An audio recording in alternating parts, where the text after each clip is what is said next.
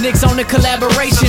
My infatuation with this hip hop nation came with Big Pimpin', Spin the Cheese, and a Slim Shady LP, track 15. It was something about Pimp C that was so relatable. Even though I was late, I kept my hip hop plate full. A few years before, back for the first time, I wrote my first rhymes.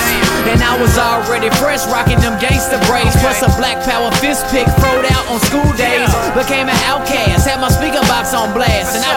and I was smashing with my love below. I had them crazy legs, breaking it down like turbo. I was a popular cat, hanging out with the nerds, yo, because they understood the culture. Not saying hip hop died, but I remember them vultures. Uh-huh. I'm just saying.